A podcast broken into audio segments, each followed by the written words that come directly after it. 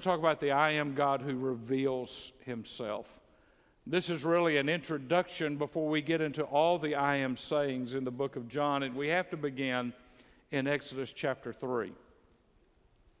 I want you to think about Exodus chapter 3 for a moment. We've never been there. But God's people had been crying out to God for deliverance. They had been beaten, they had been enslaved, they were weary, they were broken. Over the course of time, their children, their sons had been killed. They had cruel taskmasters who were driving them into the ground to build a kingdom and an empire that God, with one man and a staff, was going to take down. Here was an empire that had forgotten that God had blessed it during the days of Joseph. And for hundreds of years, the people had called out to God God, deliver us. God, save us. God, get us back to our land. But there was no answer. Then Moses shows up. Moses tries to deliver God's people his way, and it doesn't work. And so he runs for his life, and he ends up going out in the middle of the wilderness, and he becomes a sheep herder. It's a long fall from Pharaoh's house to being a shepherd, the least and the lowliest of all the jobs on the planet that you can have. Here's Moses, highly educated, highly gifted, highly skilled, an obvious leader, and he's a shepherd. One day, God appears to him at a burning bush. It wasn't unusual for bushes to burn in those days because, in the heat of the wilderness, a fire could start, but it would be consumed very quickly. But this bush burned and was not consumed. And God came to that bush and he revealed himself to Moses with a name that had never been heard before. You tell them, I am sent you. Now, how would you like to stand before the American people and say, I have the answers for America. I have one simple message. Don't need a debate, don't need a discussion. I don't have a policy, I have a message. I am sent me. In American culture, we have become so biblically illiterate, most of the culture would not even understand what we were talking about. And so God appears to Moses, Exodus chapter 3 and verse 13. Moses said to God, Behold, I am going to the sons of Israel, and I will say to them, The God of your fathers has sent me to you. Now they may say to me, What is his name? And what shall I say to them? And God said to Moses, I am who I am. And he said, Thus you shall say to the sons of Israel, I am has sent me to you. God furthermore said to Moses, Thus you shall say to the sons of Israel, The Lord, the God of your fathers, the God of Abraham, the God of Isaac, the God of Jacob, has sent me to you. This is my name forever, and this is my memorial name to all generations.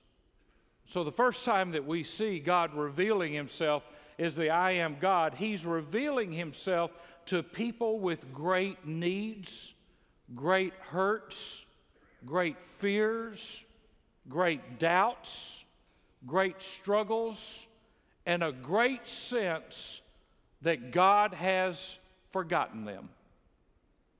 And somewhere over the course of your life, there has been a season, a moment, a time, or there is one coming when you will begin to think to yourself, doubts will begin to come, and you will wonder, Has God forgotten me?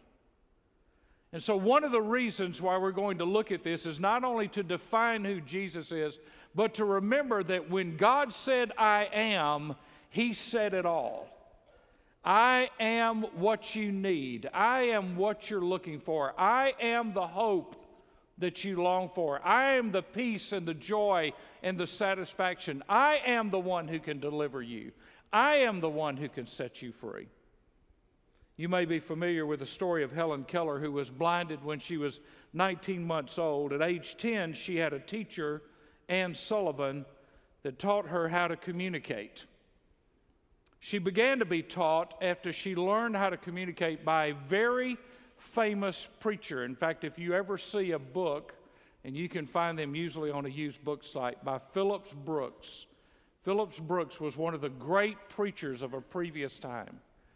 And Phillips Brooks began to invest time in this deaf and blind girl. And he began to teach her about God.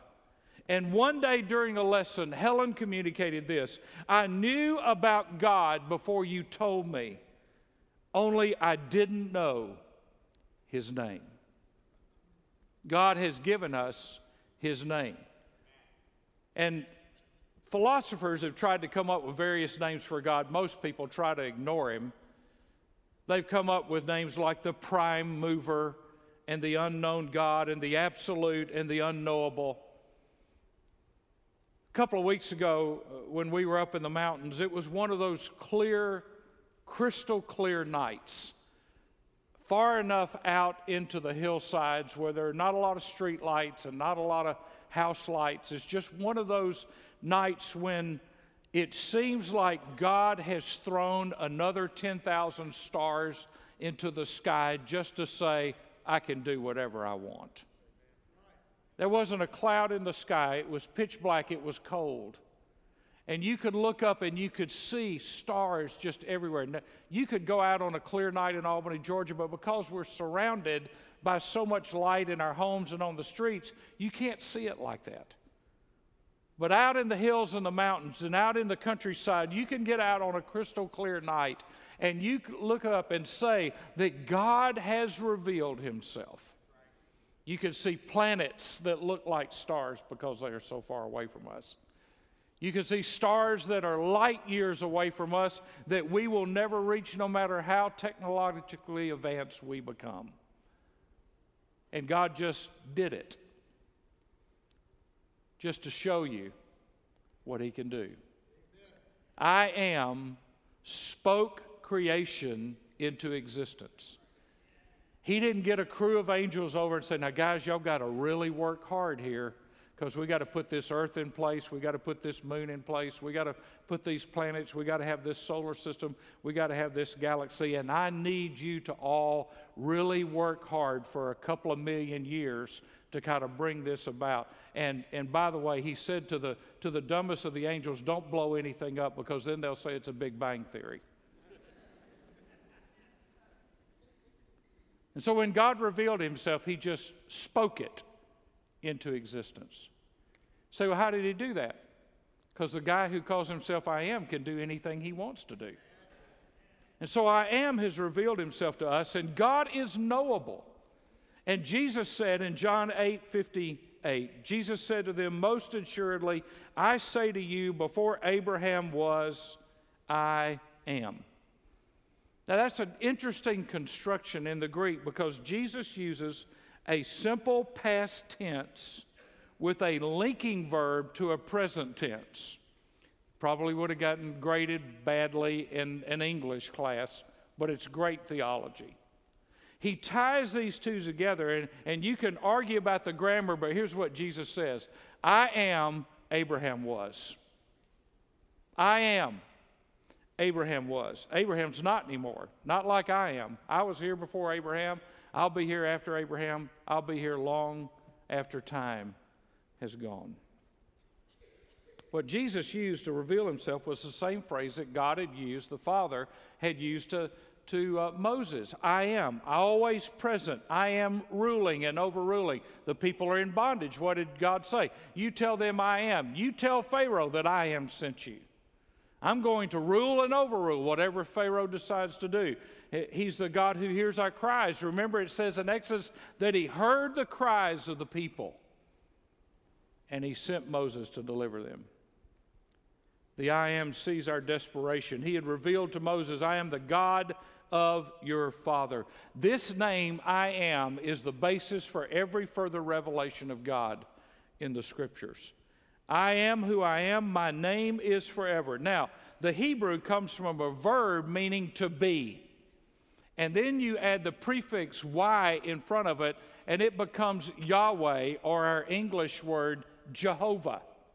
So Yahweh has revealed himself, and this is what he says I shall be what I shall be and what I have been. God, in saying I am, said, I am consistent. I don't change. I'm not fickle. I am consistent. The ancient Jews would have explained it this way. The priest in the tabernacle would have explained it this way I am he who was, I am he who is now, and I am he who is to come. So here's what you get you get a timeless God where tense doesn't matter. Well, I know what God did in the past, but what's He going to do in the future? I am said, I am. Tense doesn't matter. He is timeless. He is not limited by time or space. Here's what I know 99% of you are here for two reasons. First of all, because you believe in God. I mean, you, you wouldn't come out on a Sunday night if you didn't believe in God. First of all, because you believe in God, and secondly, because you also have honest struggles in life. Folks, theology becomes very practical when you have bad news, or when you're going through a downtime, or when you're not sure what the next day is going to hold, or how you're going to pay your bills. And so the I am God is saying to us in your struggles, in your uncertainties, in your insecurities, I am sufficient for your needs. I love the way Lloyd John Ogilvie put it. He said, Struggles are the stuff of life for most of us. Few of us consistently feel good about ourselves. We all have times of insecurity and self doubt, times when we lack self esteem. Anxiety is a stranger to none of us. Fears and frustrations track us like angry dogs. We've all had periods of discouragement, disappointment, and feelings of depression. Every one of us has memories which haunt and unfulfilled dreams which hurt. And so, as we begin a new study and begin a new year, I would encourage you to have a new view of God. The I am God. Don't make God the size of your imagination. Let him be the God the size of the scripture that is clearly revealed to us. J.B. Phillips wrote a great book a number of years ago called Your God is Too Small. And most people's image of God is limited, but he is limitless. Most people's idea about God is that God can do a lot of things for a lot of people, but I'm not so sure He can do it for me. And yet, God is the great I am who can do all things as He chooses. This is what Moses needed to learn. The, the wilderness had taken the starch out of him, and his people were in bondage, and he wanted to know if God cared. But what God cared about was taking the Moses out of Moses so that Moses could be filled with God and not try to deliver the people his way, but to deliver the people God's way. God was hammering out a deliverer whose strengths would be in I am, not in himself. God revealed himself to I am. It was an essential revelation of his nature. He who will make things happen. So, the Lord of creation, the Lord of circumstances, the Lord of destiny, the Lord of victory, the Lord of life, the Lord who is active in our lives, said, What's your need? I am. Got you covered. Remember what Ed Litton said in Refresh this past year? He's on it. When God says, I'm the I am, He's on it. Whatever it is in your life, whatever you're going through, He's on it. He's on it more than you're on it. He just wants you to get on the same page He's on and see Him as the only one that can get you in it, out of it, through it, or go around it. Whatever you need to do, He's on it. I am. John 1:14 The word became flesh and dwelt among us and we saw his glory. Glory is of the only begotten from the Father, full of grace and truth. in chapter 1 and verse 17 For the law was given through Moses, grace and truth were realized through Jesus Christ. No one has seen God at any time, the only begotten God who is in the bosom of the Father. He has explained him. What John is setting up is to help us understand that the glory of God has become the grace of God, and that the truth of God has become the power of God where man could see God and touch him and know him and interact with him. God came down 22 times in John's gospel. Jesus assumes divine authority over three things he assumes divine authority over sin, over sickness, and over sadness. When Jesus has divine authority over sin, sickness, and sadness, which would be death, hell, and the grave, if Jesus has divine authority over that, he's pretty much got us covered.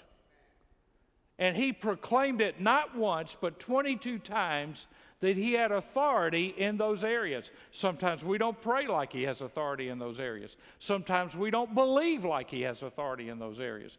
But he has said of himself, I've got the authority because he's the I am.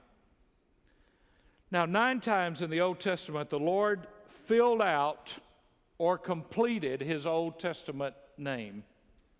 One of these days, I'm going to do a, a, series on the names of Yahweh, but let me just give them to you and just give a brief definition. You know these, but let me give you the reference to it.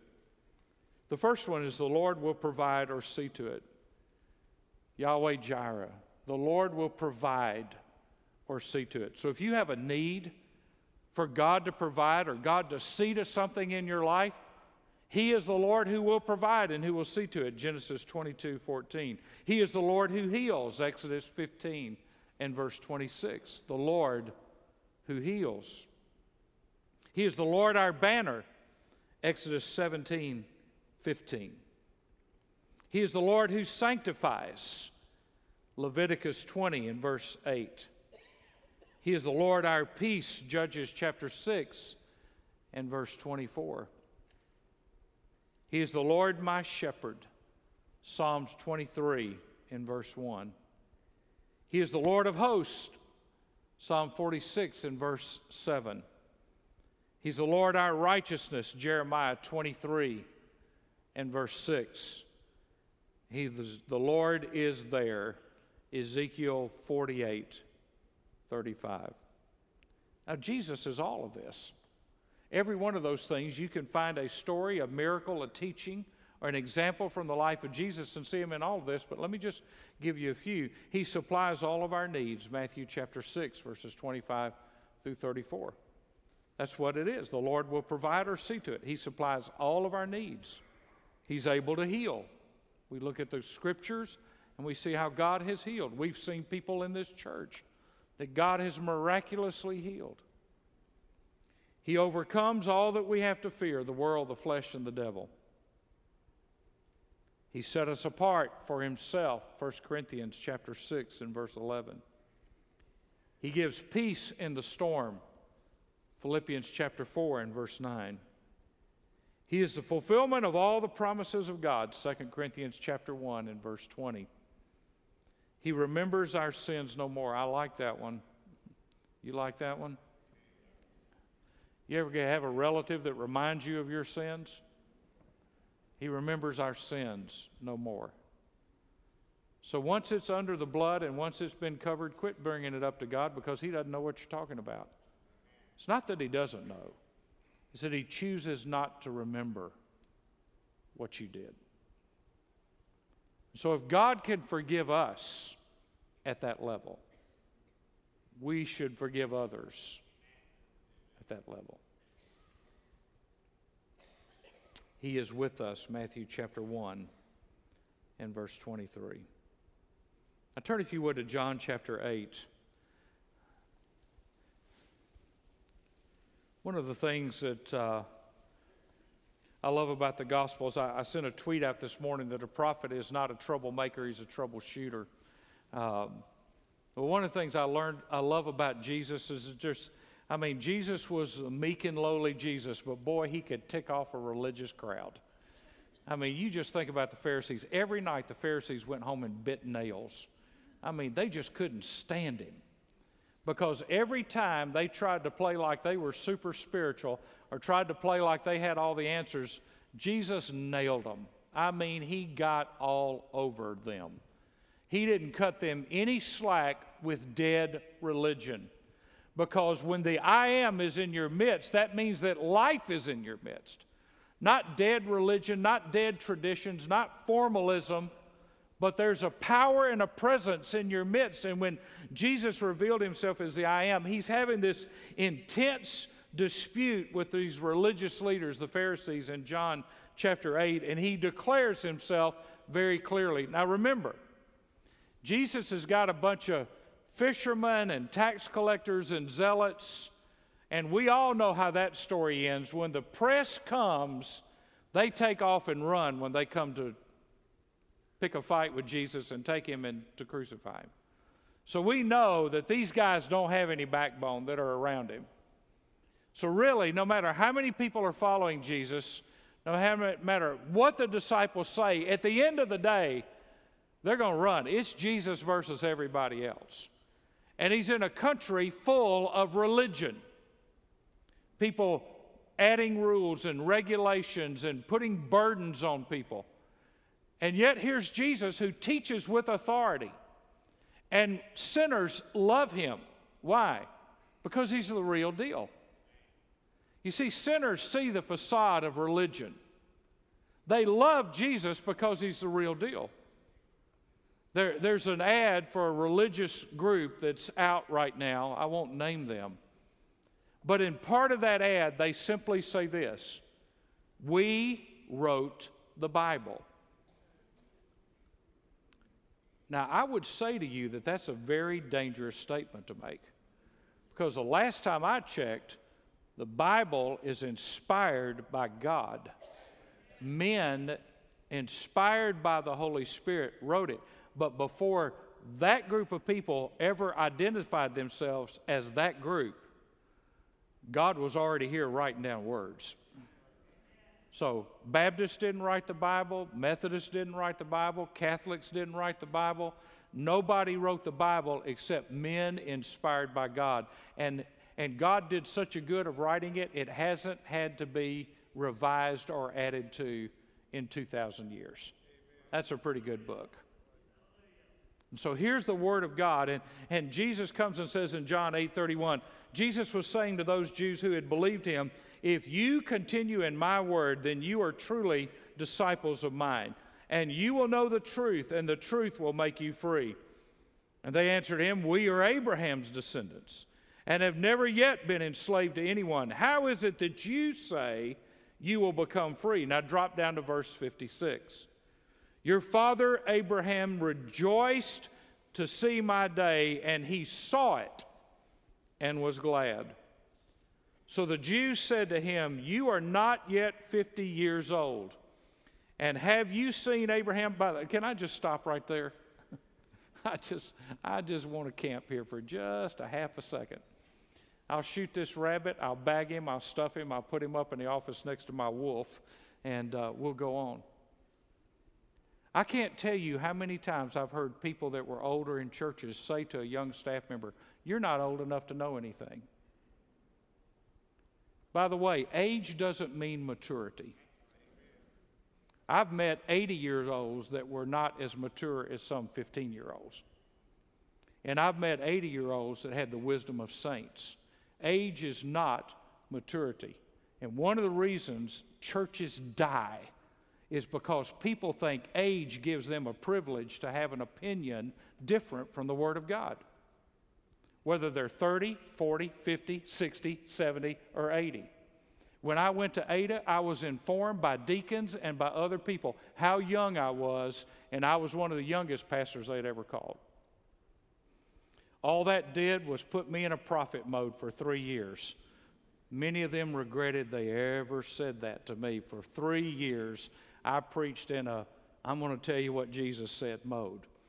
And so now I'm 59 and I can say I'm older than some of you. But I don't use it to say that means I'm more spiritual than. You get the point? Here were people that said, You're not old enough to speak about Abraham. Does the Bible not say that sometimes a child will lead them? It's that little card that's under the glass on my desk from a child that is right now in Kids Rock that said, Brother Michael, I don't know how to pray for you, but I will pray that God uses you to bring revival. Now, that's from a fourth grader. I'd say there's some wisdom there. He's praying for the right things. These people are saying, We've been around, we've got all our degrees, our pedigrees, we've got our robes, we've got our tassels, we've got our hats, we've got everything else, all that the priests wore, we've got all that. You're not yet 50 years old, and have you seen Abraham? I mean, they were mocking the Son of God. Then Jesus said to them, Truly, truly, I say to you, before Abraham was born, I am. And so here's what religious people do they pick up stones and try to kill the person that tells them the truth. They picked up stones to throw at him, but Jesus hid himself and went out of the temple. By the way, have you ever noticed we were on the Mount we were on Mount Precipice a couple of years ago, and I got to thinking about how they tried to drive Jesus out and throw him off of that high mountain. And if you've ever seen that, it is a rocky fall, and before he ever hit the bottom, he would have died because he would have hit rocks and then fallen down to other rocks and other rocks. And I've stood right on the edge of it, and I thought, you know, it's a little high. I may need to back up a little bit. It's a long fall. And Jesus let them lead him out and push him around. But he came to a point on that mountain where he said, Boys, that's all I'm going to take from you. The crowd had manhandled him to the point till he decided, that's it. I'm going to show him who's boss here. And he walked through the crowd that had shoved him out of the city, down through the valley, up to Mount Precipice, trying to take his life. And Jesus said, That's it, stop. I'm in charge here. And he just walked through the crowd, and they couldn't stop him. Before Abraham was, I am. Who can you not stop? You can stop a prophet, you can stop a priest, you can stop a religious teacher, but you cannot stop I am. I am went through the crowd. Jesus hid himself and he went out of the temple. And when he said that, he said, I am the author of Abraham's call. I am the author of the covenant. I am the author of the book that you read. I am the author of every word that came out of the prophets. I'm the author of every psalm that was written. I'm the one who is the fulfillment of all prophecy. You either accept me or reject me. That's what I am does. He calls us to a decision. And so I just kind of want to go through the phrases and then I want to give you some suggestions. Jesus said, I am.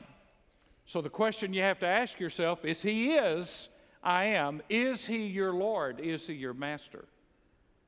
Jesus said on another occasion, I am, fear not. So if you're dealing with fear tonight, let Christ be the I am that takes away your fear. He said, I am the light of the world. Into your darkness, into your dark times, and your dark seasons, and your loneliness, and your depression. He is the light in those times. I am the bread of life. He's here to fill hungry hearts. I am the good shepherd into a world of anxiety and not knowing what direction we're going to go in and not knowing where to turn or who's going to lead. Here's the one who takes us down righteous paths. I have come that you might have life abundant. Here's the one that didn't just save us to be religious and to go through the motions and to check the box, but to live in power with Him. I will never forsake you. Folks, listen, somebody is going to forsake you. Family, friends, society, your employer, your employees, whatever. Somebody's going to forsake you. Jesus said, I will never forsake you. I am the way, the truth, and the life. In a world of various and confusing voices, He is the voice that says, Here's the way, walk in it. I am the resurrection and the life. The greatest subject that is avoided in America today is the subject of death. And He says, I can take away the fear of death. I am the true vine. We get our power by abiding in Him. I am with you always. There is never a situation when He is not there. Have you ever thought about that? I mean, have you ever really thought about that? There's nowhere you can go that He is not there. Some of you have stood by the bed of loved ones who have been in a coma and not been able to communicate. He is there. Some of you have stood by a grave and wondered what your future would be. He is there. Some of you have dealt with dark valleys. He has been there. Some of you have been on a mountaintop and He's been there. Some of you have felt like every prayer you've ever prayed has been answered and He has been there. Some of you have felt like many prayers you've prayed He didn't even hear, but He was there. There's never a place where He is not there. At school, at home, at work, in a crisis, when you get a phone call you don't want, when something happens and the bottom comes out of your life, He is there. He's not off working with somebody else saying, Take a ticket, I'll get to you in a minute. He's there, right there with you. Now, only an I am God could do that. Only an I am God could be with you and with me at the same time, even if we're on different parts of the planet. So, I want to give you five suggestions in how you let the I am become personal with you. First of all, honestly identify the struggles that drag you down. Let's just be honest. What is it that it seems like you keep tripping over, you keep getting beat up over, you keep blowing it? Honestly identify the struggles that are dragging you down. Your fears, your struggles, your anxieties, your issues, whatever it is. Just be honest. By the way, I am already knows that you have those struggles, so you might as well admit it. Secondly, think how Christ might have dealt with that situation during his earthly ministry. Now, if Christ were here today, and he is, just in a different way, how would he have dealt with that in his earthly ministry? Remember, he said, I am with you always. So, your situation is nothing new. Problems are problems, life is life, stuff is stuff. So, knowing that, how do you think Jesus would have dealt with it? What do you think Jesus would have said to you? And then begin to look in His Word and find a promise that deals with that issue and claim it because it is a promise from the I am God who began it by saying, I'll never leave you and I'll never forsake you. Number three, praise God that He knows, cares, and is in you right now. I, I don't know about you, that's just great to me. God knows all the stuff about our lives that we come to church and hope nobody finds out about. God knows all of that. He still cares. If we could ever get in our head that nothing we do makes God love us more or love us less, it just says God is what? Love. God knows and He cares. He's not indifferent to our circumstances and our sufferings and our fears.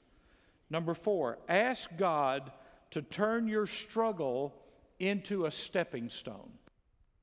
Ask God to turn your struggle into a stepping stone to walk in a new dimension of faith.